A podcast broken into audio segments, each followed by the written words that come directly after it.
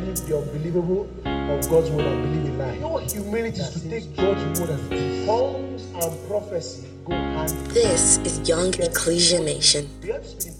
Let your heart be flooded with light as you listen to the word of God in ministration by Pastor Odudu Essien. God bless you. And write everything down. Don't leave anything out. Okay. We're going to be talking about time orderliness and time management. Okay. Orderliness and time management. It's going to be a bit of a teaching / the practical explanation of how time management should work. Hallelujah. So we're going to start off with an introduction I put forth. I put here, I said it like this.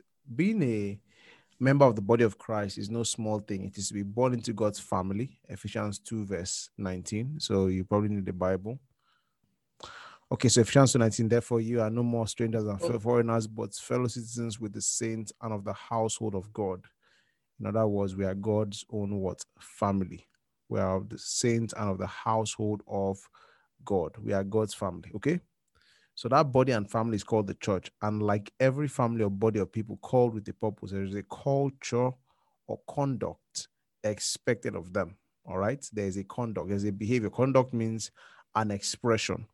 There is a culture. There's an expression. When people come together in an organized manner, there's a glue that holds them together, right? Or there's something that should be expressed, especially when they come together with a purpose.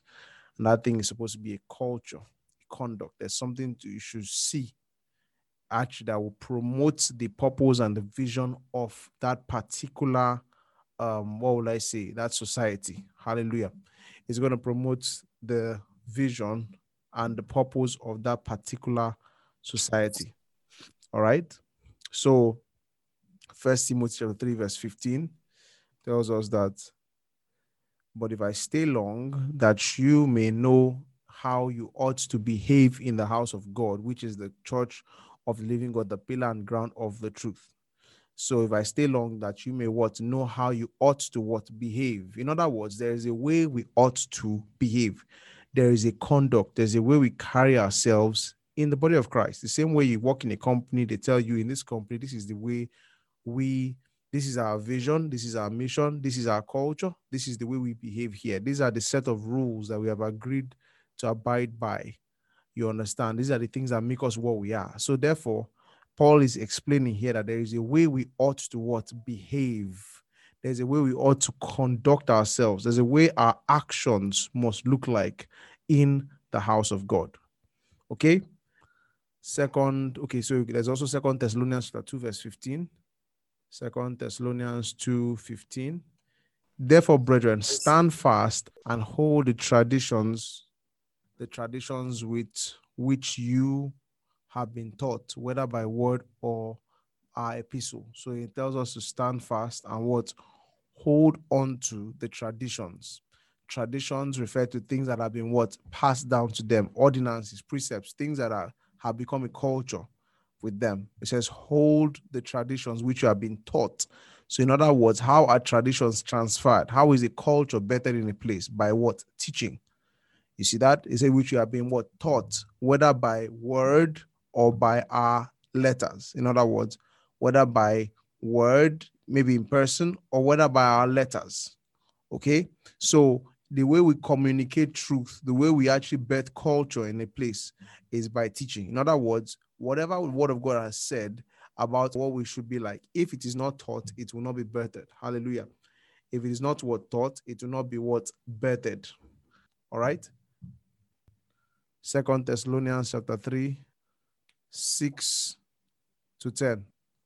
So you see that there is a tradition. In the church, in the body of Christ, there is a tradition. There's a way things are done. There are things that are handed down. If I walk into a local assembly, there are indicators, things I should be able to look at and say, okay, by this, I know that this is actually the house of God, right? There's a way they behave. So in this case, he says, for yourselves know how you ought to follow us, for we behave not ourselves disorderly among you. In other words, we set the example. So it starts with the head and trickles down to the members. Neither do we eat any man's bread, for nothing, but to wrought with labor and travail night and day, that we may not be chargeable to any of you. You see that? So Then it talks about being an example and everything and that. You can read the rest later. But there's an order. There's a way. There's a sequence. There's a way, you know, things follow. So, you know, so this conduct is born directly out of the nature of the new creation, which is a mirror of our Father God. And thus, it is nature. Second, it's actually nature to us, not second nature. It is nature to us. It is who we are. Ephesians chapter 5, verse 1. Ephesians chapter 5, verse 1. It tells us to be you therefore followers of God.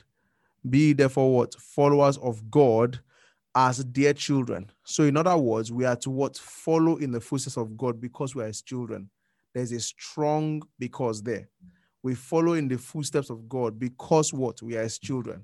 So there are many things that you are going to do in your life, not because of anything else, but the fact that you are a child of God. It is nature to you.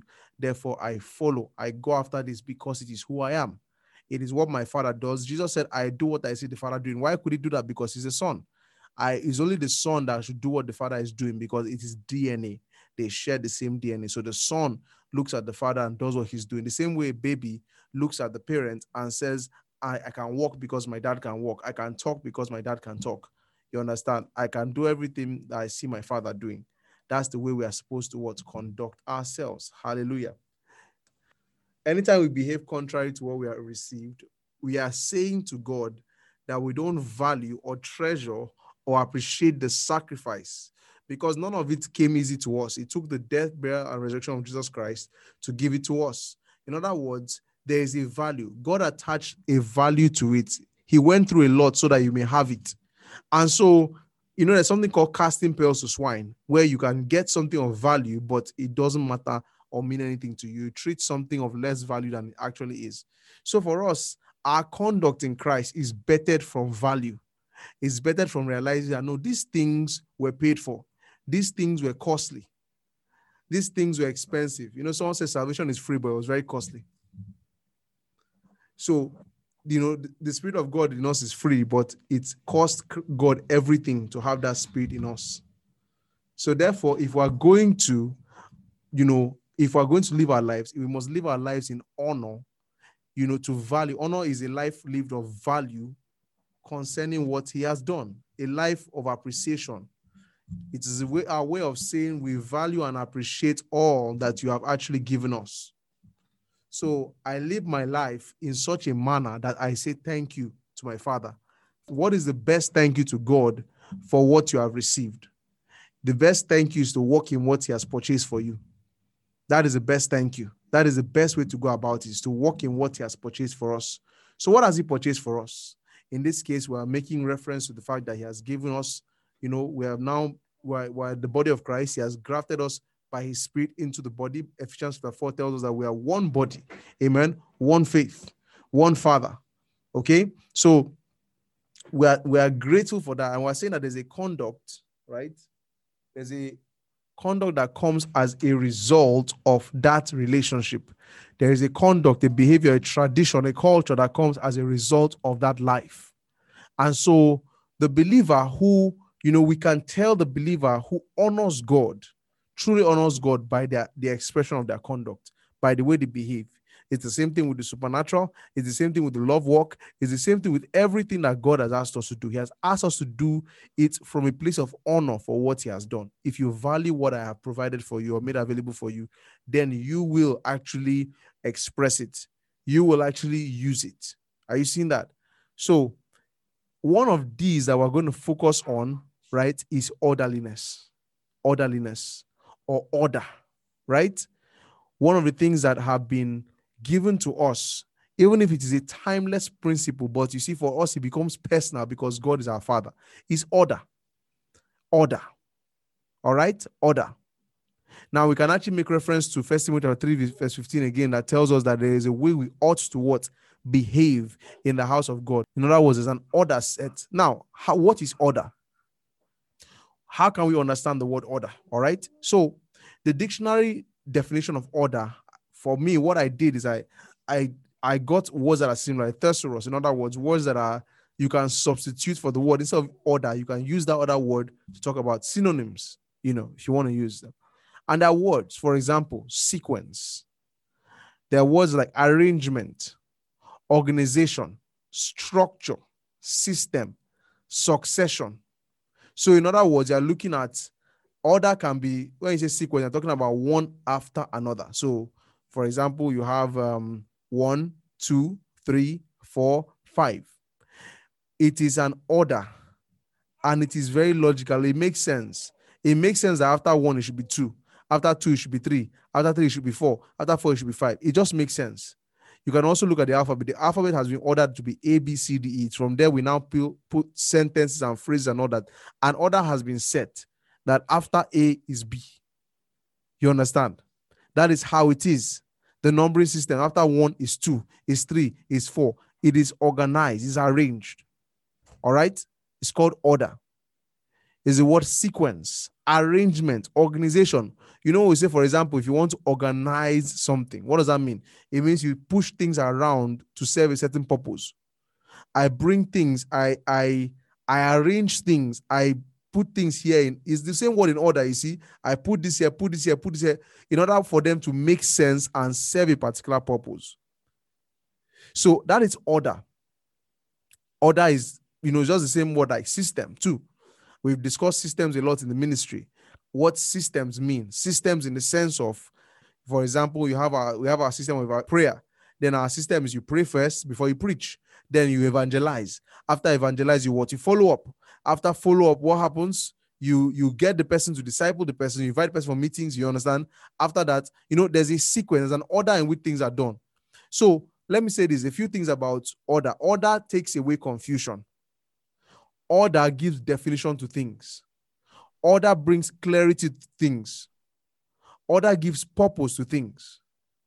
Without order, there is chaos. The opposite of order is chaos. Disorder means that things are not arranged. Things don't make sense.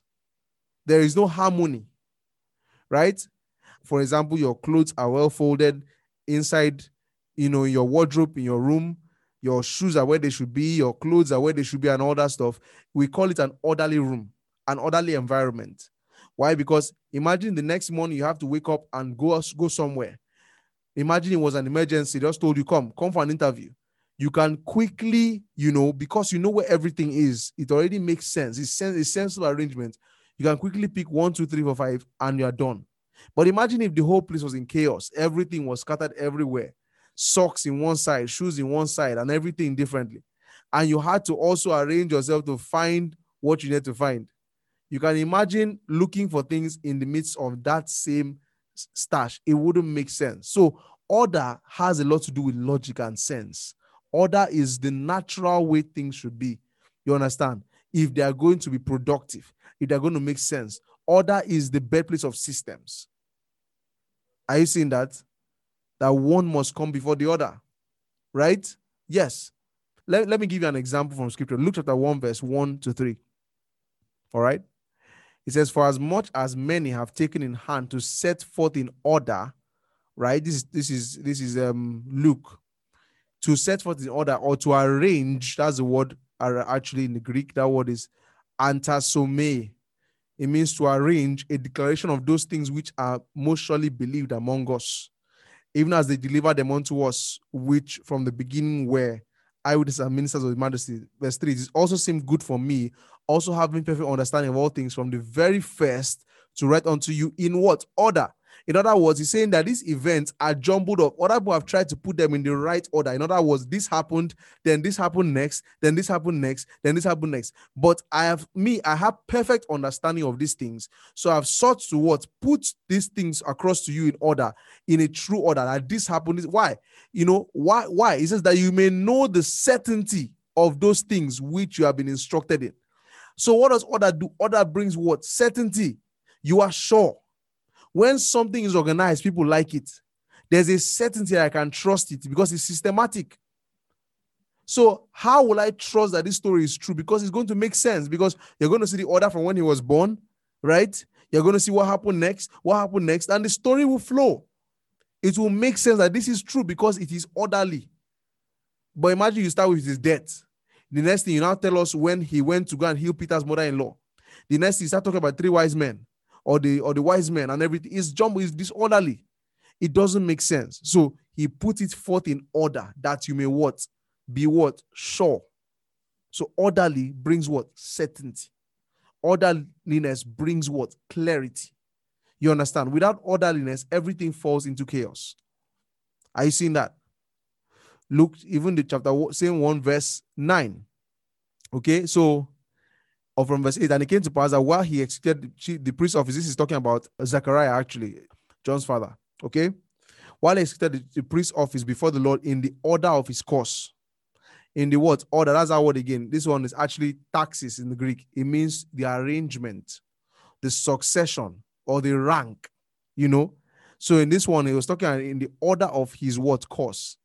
That is, this is the way they did it. Those people who had that office, this is the way, this is the function they carried out. So it also tells you that order does not really have to also be just, when it talks about sequence, order, it flows into different things. It can also be about hierarchies.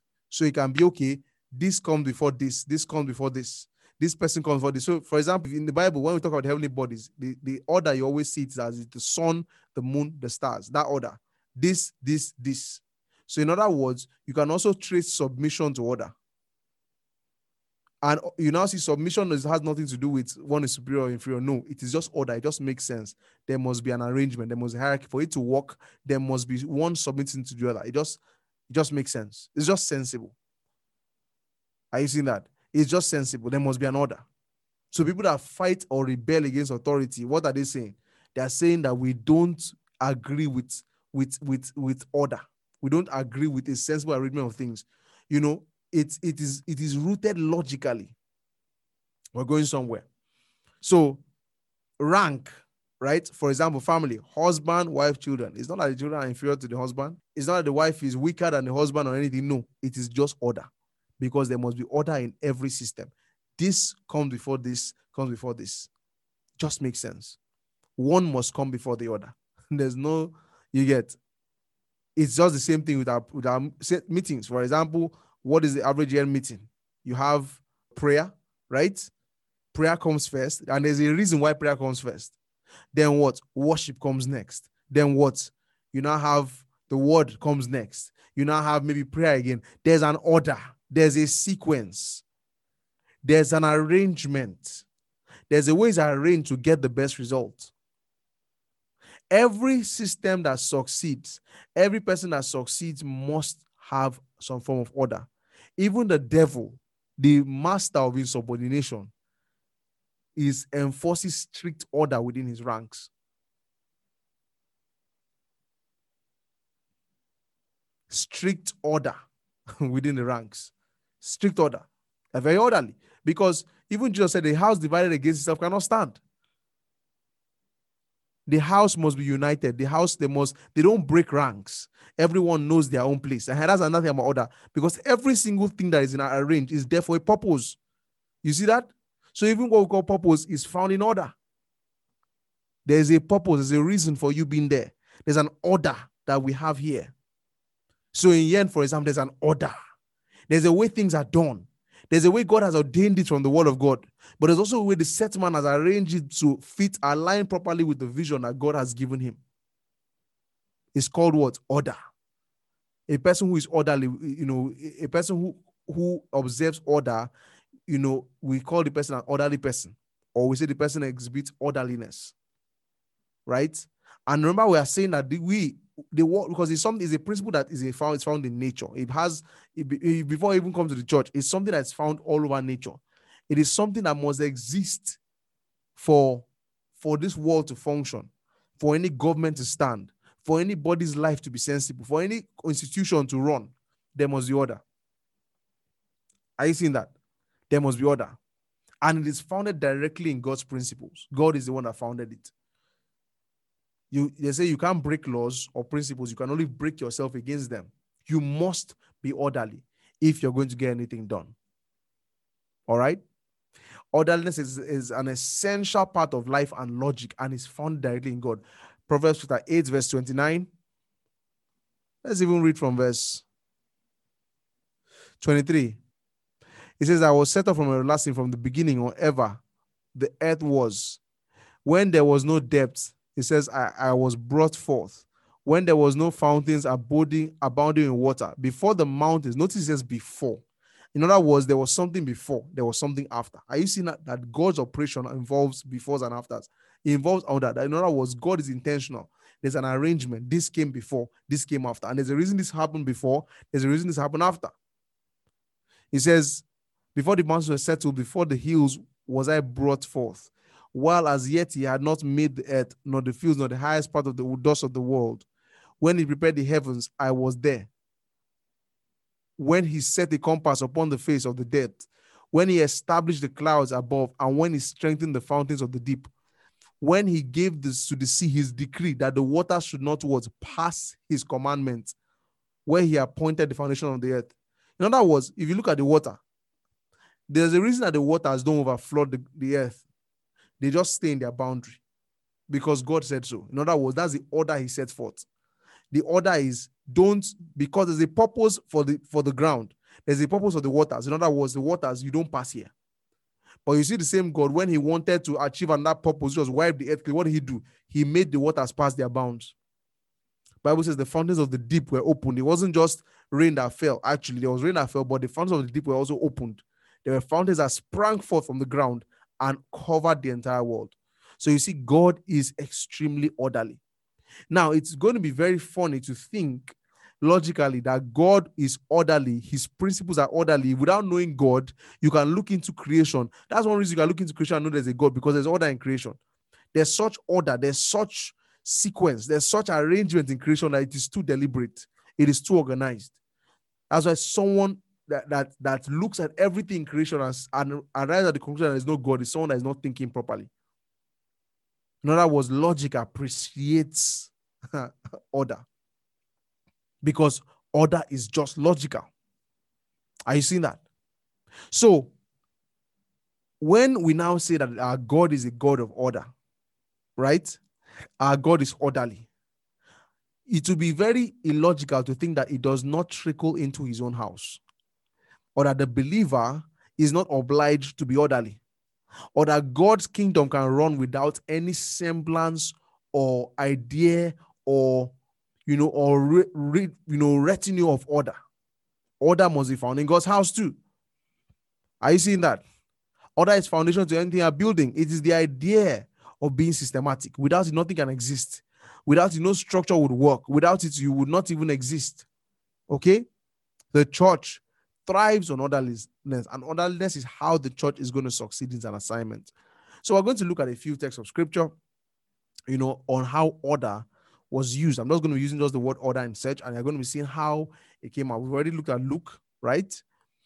Acts 18:23, and after he had spent some time there, he departed and went over to the country of Galatia and Phrygia in order, strengthening those disciples. In other words, he went to this one and he went to the other one. That's the order. All right, then it now says, 1 Corinthians 11:34, and if any man is hungry, let him eat at home, that you may not come together unto condemnation, and the rest are set in order when I come. In other words, the rest I will give command. So I want to say something. In the house of God, there is order.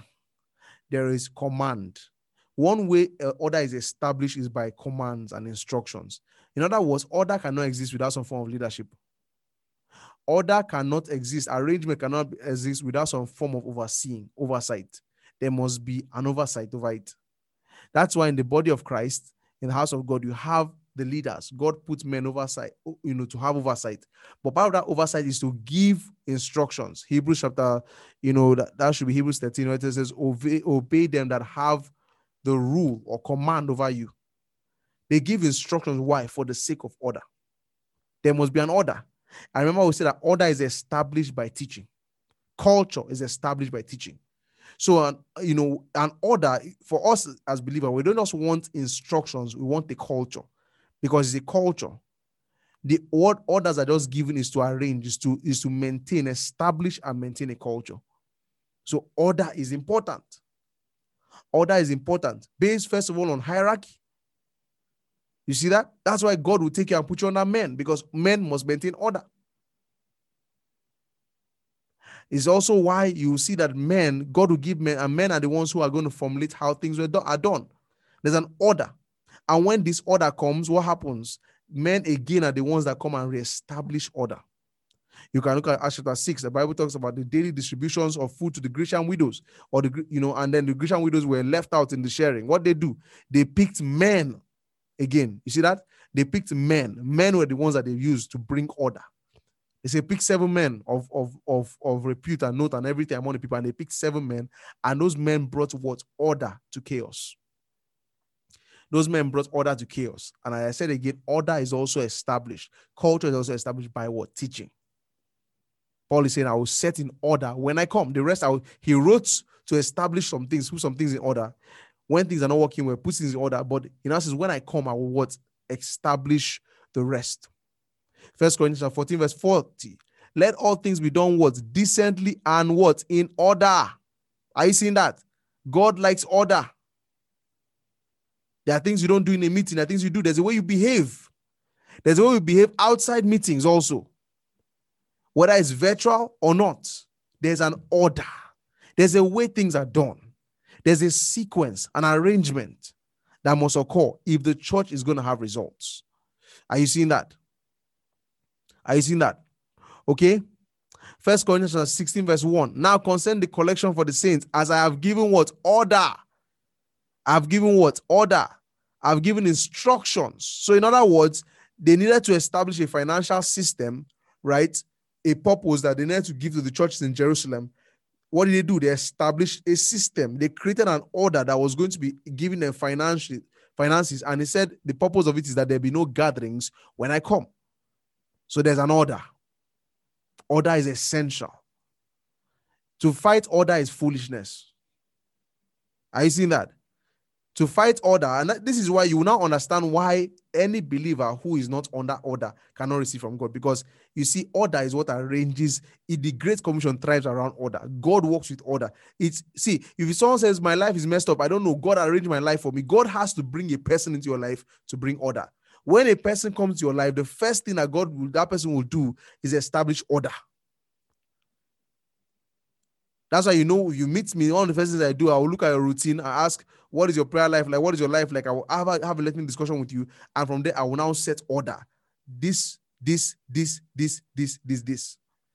me say this. That's also part of why you're in a home. There's a father, mother, and everything. There's an order. They arrange things. They have set a way things should occur. When you see people who are dysfunctional in society, I look at people who never imbibed order, who never appreciated order, who never allowed order to govern their lives. So you see such people, they usually end up in the prison system, into another facility where they now try to what is called a correctional facility. That thing that you do not receive at home, they now try to put it there by what? Regimenting your life. Titus chapter 1 verse 5. For this cause left are you in Crete, that you should what? Set what? In order. Are you seeing that? You should what? Set. Look at the word set. To put in order. It's to set. You are the one who sets. To set in order, right? To set in order the things that are wanting. So when things are disorderly, order is set. You set things. You arrange things. This is why in a fellowship or whatever, you have to realize that the pastor is actually the alpha. In a fellowship, in a ministry, and whatever, the pastor, there must be a head. I've always said is that you cannot have 2 or 3. There must be one. Because there must be one person who sets things in order. There must be an order of hierarchy. Others must, because if 2 don't agree, a system cannot work. If you have 2 people, they must agree. This is not a partnership business. This is an order. Amen? I'm going somewhere because we're still talking about time management. All right? There must be an order. Same thing in a business. Same thing with everything we do. Okay? So you can read down. You keep on seeing order. It's all rampant throughout the entire scriptures. There's even the order of Melchizedek. You know, there's the order of the first Adam, then the second Adam. You know, that God does things sequentially. Now, you should realize that for order to work, it must be respected. For when he says, I will set things in order, you get. For it to work harmoniously, it must be respected. Let me even say this, that if you are going to say that you love the Lord and you actually disregard the system of order, you don't love the Lord. Because the way we serve the Lord from a place of order. We have to come under a system of order. There is a system he has already put in place. There's order. His order is the way things get done. How is the Great Commission going to go throughout the earth? He has set for discipleship. Go into all the world and preach the gospel. He says, go and make disciples of all nations, teaching them to do. You see that? In other words, teaching them to observe all I have commanded you. In other words, he's saying, I'm setting an order with you, but the people that you are going to go and reach out to other people and bring them into that order. Bring them into that order. Bring it to them into the way we do things. Bring them into our system. That's how we get things done. So we're now going to branch. Now we should understand the concept or idea of order. That order is something that has been established from the foundations of the world. Order is rooted in God. You cannot, Ephesians 5:1 says, be followers of God as their children. You can't say you are a believer and the only you can imitate order thing, you don't imitate order. You don't submit to God's system of order. You don't think of, you're not part and parcel of it. You don't see the value in it. There's an order. There's an honor we place on God's instructions. God's instructions will produce an order in your life. God's commandments will bring order to your life. They will order your steps. They will order you in the manner of Christ. They will produce the result of Christ-likeness inside you. They will bring the way we express. How do we squeeze out the Christ-likeness in us? How do we express the Christ in us? It is order. Order comes in to mold us into that block of Christ. Order curbs excess. Order removes distractions. Are you seeing that? If you think about your school system, you see there's an order in your school system. That is why you can get the best out of it, because there's an order. Class is by this time. After class, this. Now, you will notice that there's something that runs order. Now, we're talking about sequential order, not hierarchical order. Something that runs systems and orders is time. Time is the glue that puts a system together. Without time, there is no arrangement. Without time, there is no hierarchy. There's no sequence. Sequence alone. In fact, the idea of time involves sequence. Without time, there is no sequence. Therefore, a mismanagement of time is the destruction of a system. The mismanagement of time is to put to nothing an order that has been established. A mismanagement of time is a disregard for an order or a system. When time is not properly managed, a system cannot work because your world is highly systematic. Your world is highly ordered. As I'm talking to you, all of us here are being governed by one form of time, one form of order or the other. There's some order, something. There's an order in our lives. Now, order is either internal or external. In other words, there's the ordering that you do, but there's also what is ordered on you. There's also, something that is imposed on you. It's one of the two. So as we are now, we're being influenced. By this time, this is what we do. It's an order set. And you see the glue, the one thing that shows that you regard that order, the one thing that shows that you respect that order, the one thing that shows you are submitted to that order is your regard of time. Your regard of time. Therefore, I will submit to you that one thing you must have strongly embedded in you is an understanding of time and an awareness of time. A respect, a deep respect for time.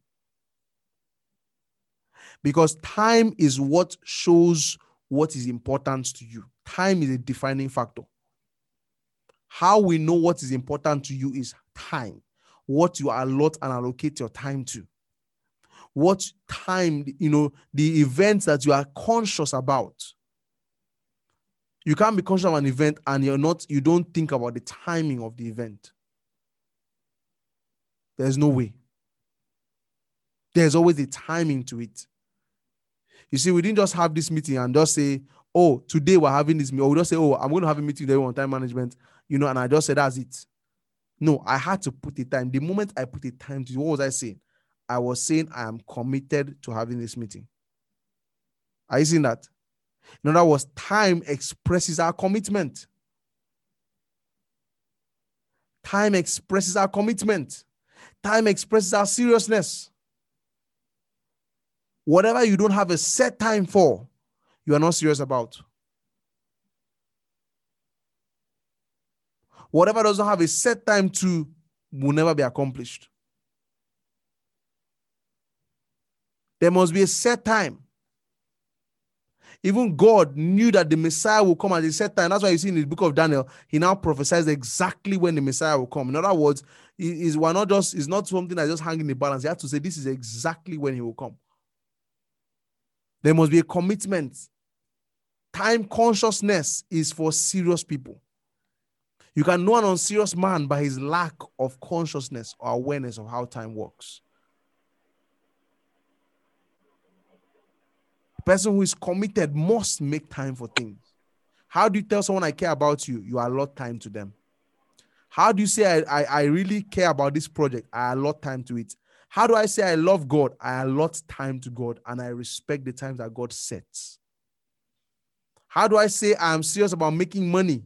Or I'm serious about my commitment to a company? They give me what? A time.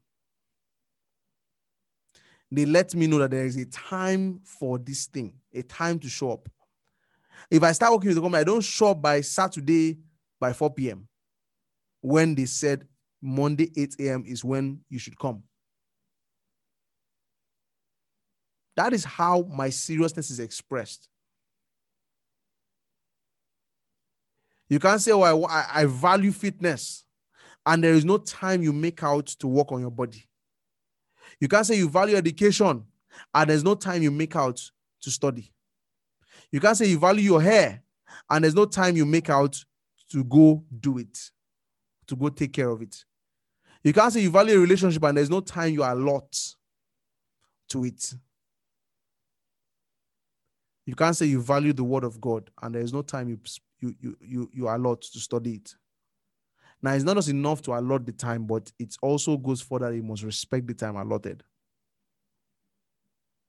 In other words, when the time comes, you show up. Many people have been taken aback, you know, when the consequences of a lack of time compound, or lack of time consciousness, awareness or management compounds on them. And they lose a job, they lose a friend, they lose a relationship. They lose or grow cold in a relationship with God. Because in the end, whatever is not planned out, you've already failed. And whatever is planned out must have, the idea of planning is that there's a time to it. And that time that comes is an integrity that must come to the table. There's a commitment. My commitment to something is shown in the time, both in the quality of time spent, but also to show up on time. And this is where I'm going to hammer or harp on, showing up on time. Many people have this mindset of time, and they work with a lot of vagueness when it comes to time. Many people are not specific when it comes to time. You will make time for what you value. But you see, the truth is that you find out that as people grow, even if they don't really value time, what really matters to them, they find a way to conform themselves to the times set for those things. So if it is work, you find yourself, even if you leave yourself, you wake up 9 or 10 a.m. in the morning, you'll be lazy all day, do nothing. But if you have a job and that job says 8 a.m., you'll be there by 8 a.m. There's an exam that says 6 a.m. There was an exam like that in school back then. Normally we have classes by 8 a.m., but there was this particular day we were having tests that week, and then the exams were 6 a.m., meaning that people had to wake up 4 a.m. and be there before 6. And guess what? The class was full, because there is a value to that. So therefore, let me say this. Lateness is an expression of a lack of value. Lateness for anything you've committed to is an expression of a lack of value.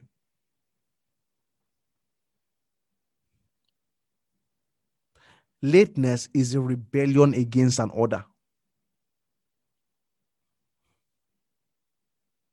lateness is unseriousness. When a person is late, he's speaking in volumes. When a person is on time, he's speaking in volumes.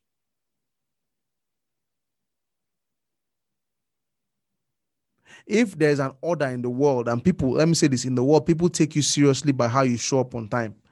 Your workplace takes you seriously by how you show up on time. You see that? There are many people, I don't know about you, but there are people like me that take you serious by your showing up on time for things. We don't operate by African time in the kingdom of God. There is nothing like African time. There's nothing like, many people work with the vagueness of time, this vagueness. If someone says 1 o'clock, in your mind, oh, around one. And what that means is anything from 1:30 to 3 o'clock, it's okay to show up.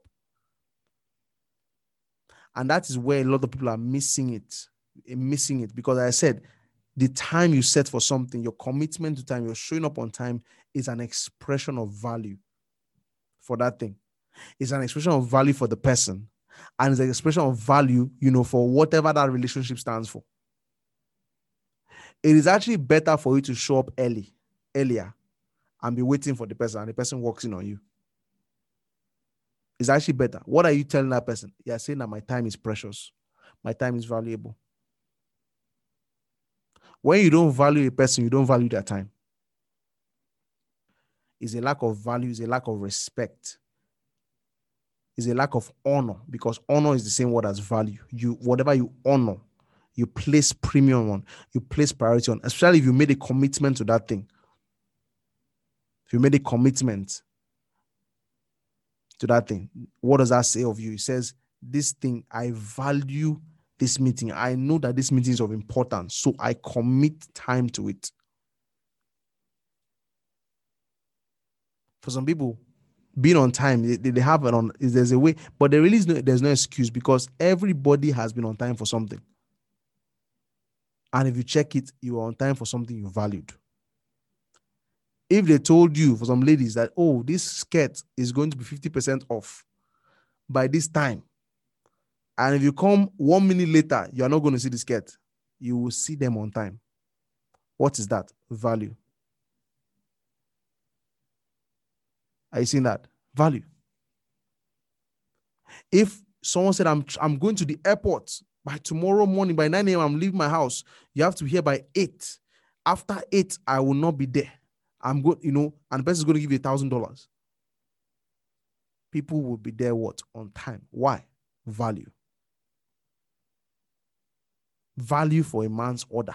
The order the man has set. You are showing value for what the man can give you. Value for his order. You come on, you shop on time, because you know there's something you miss.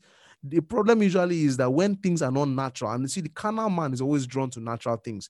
When the carnal man cannot see value, he cannot see something like as natural as money, as earthly value, as natural as money. You can't see the money.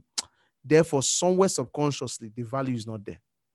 So even if you say with your mouth, I value it, your actions are lacking, because really, what moves you as a carnal person is natural things.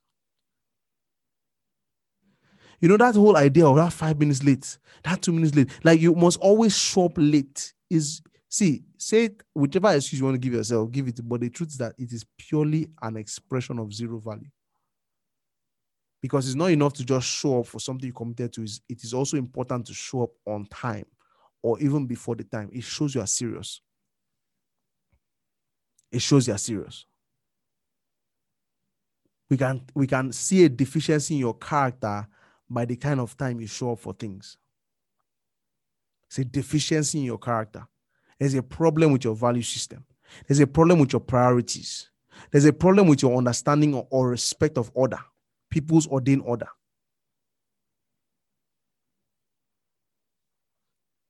And what people don't understand is that these things are counted. Because you come late, you are just saying, I don't value whatever is happening here.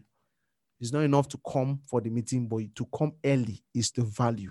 To come on time is the value. It's to say, I value this meeting. I value what God is doing here.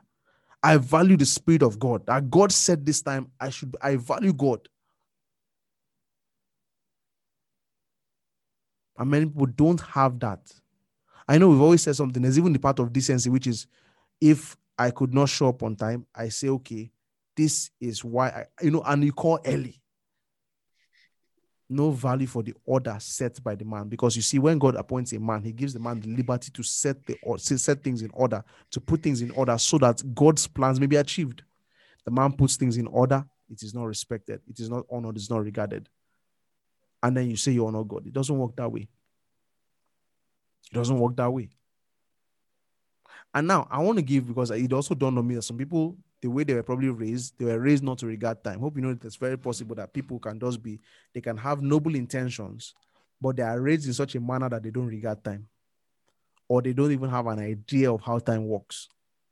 There's something I call being time conscious, right? Being time conscious, being aware of time. You understand? And awareness of time means at any point in time during the day, I should be aware of at least what time it is. Even if it's vague, even if it's not accurate, but to a degree, I should be aware. For example, now, if I want to say time, I'll probably say the time should be 8:55 or 6 or 7. You understand? Look, I just looked at it now. It's 8:55. I have an awareness of time. So, and how did I raise awareness? Because I have a habit of looking at the time from time to time. I look at the time. So I have a habit of glancing at my watch. That's why, for me, that's why I like watches. I like wristwatches because I'm always time. I have a habit of glancing. I want to know, I'll be aware of, okay, what time is it? What time I'm So I'm always aware of it. And many people are not aware of time. So the way time passes or time flies, just like time flies. They're not aware 1 hour has gone. They're not aware 2 hours has gone. They're not aware of what's going on. You must be aware of time, because it's in awareness of time that you are able to you're able to properly put things, in their place. Some people, you just went, oh, I'm going to watch this series, and you just watch 5-6 hours just went. You don't know. There's people that just treat their time like that. And that's why they're never productive. You must be able to, to be aware of time. That's the first thing. I'm talking about keys to be time conscious. Keys to, keys to arrive on time. You must be, first of all, aware of time. Have a habit of glancing at your watch, looking regularly at the time. What is the time? What is the time? After a while, it got to a point in my life where I could tell you the time at any point in the day as if it was word of knowledge. Any time in the day, I would just say, this time is 8:09. I will look and it will be 8:09. But part of what helped me with that was the way my mom raised us. My mom raised us to be very time conscious because she drilled it into us as kids.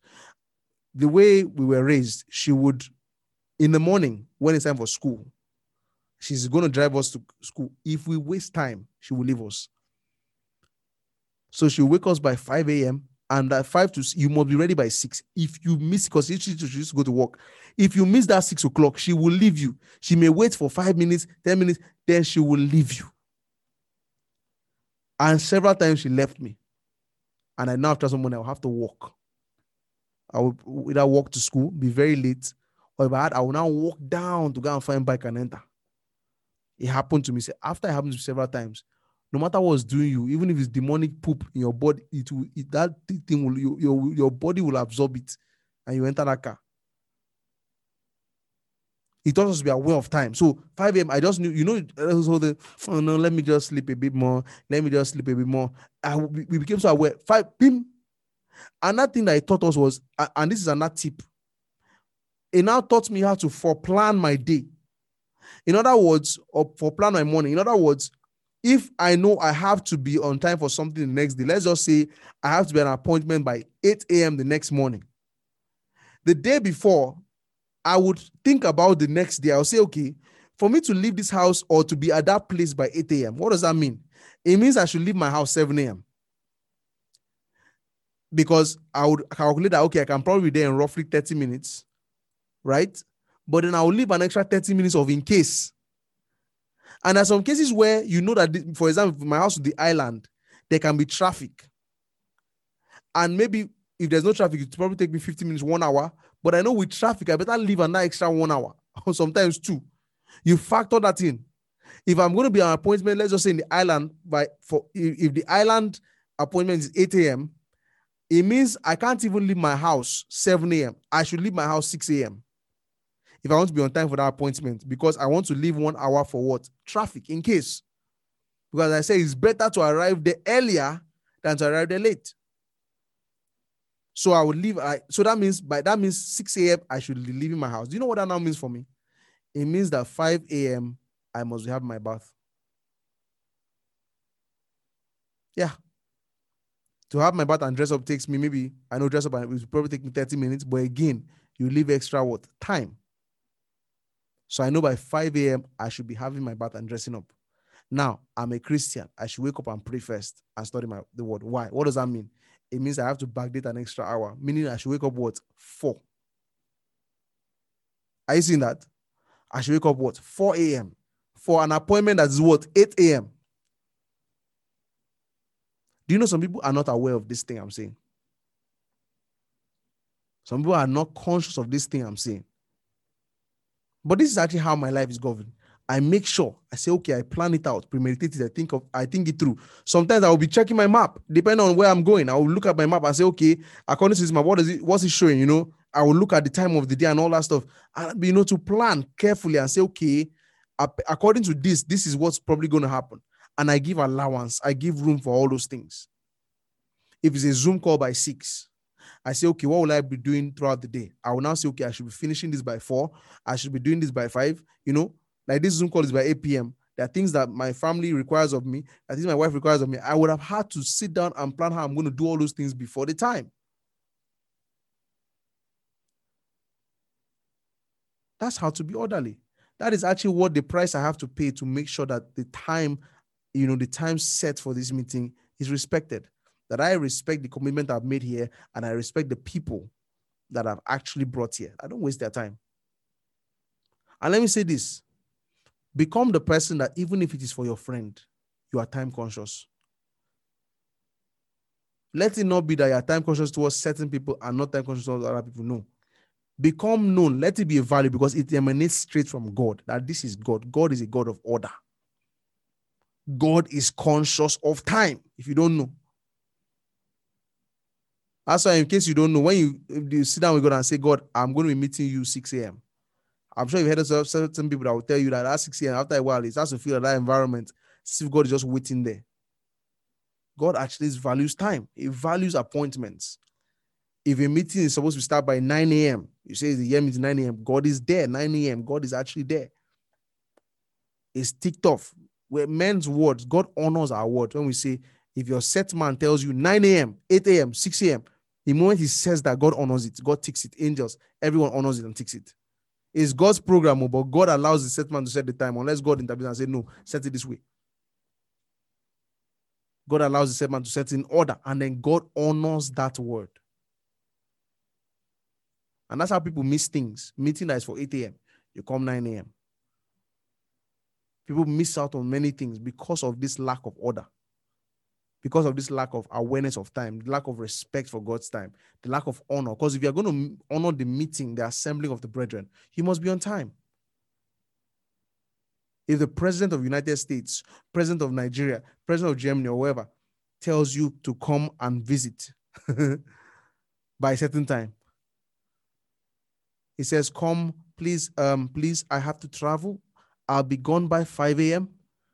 And, you know, you're not going to say, sir, can we just, please, by 5, I'll be asleep. By 5, this one, no, you honor it.